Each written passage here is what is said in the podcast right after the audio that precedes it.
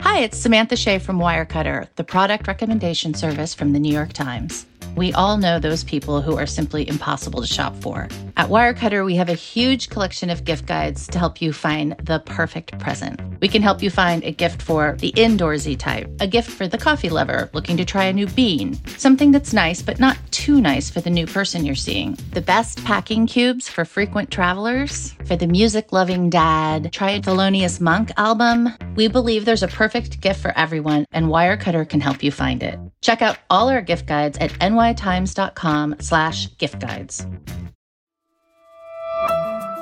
From the New York Times, I'm Michael Barbaro.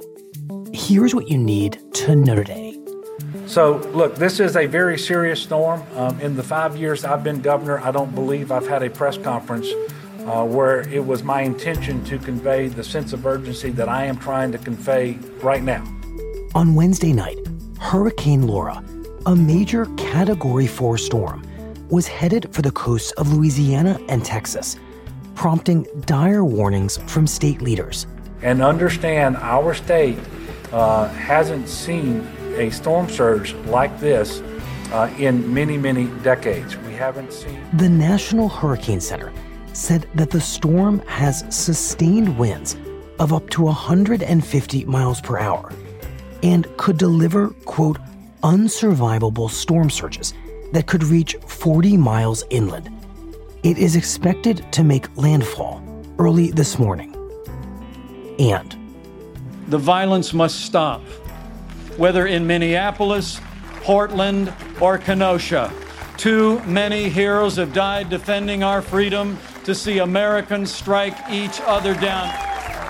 On the third night of the Republican National Convention, Vice President Mike Pence denounced this summer's violent unrest in America's cities and cast himself and President Trump as firm allies of the police. We will have law and order on the streets of this country for every American of every race and creed and color. In his speech, Pence framed the election as a choice about the kind of country and economy that America will become once the pandemic is over.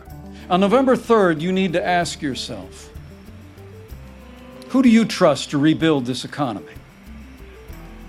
A career politician who presided over the slowest economic recovery since the Great Depression? Or a proven leader who created the greatest economy in the world?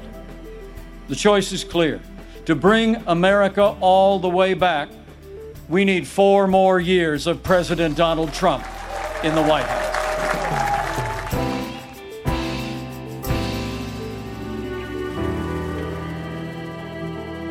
That's it for today. I'm Michael Barbaro. See you tomorrow.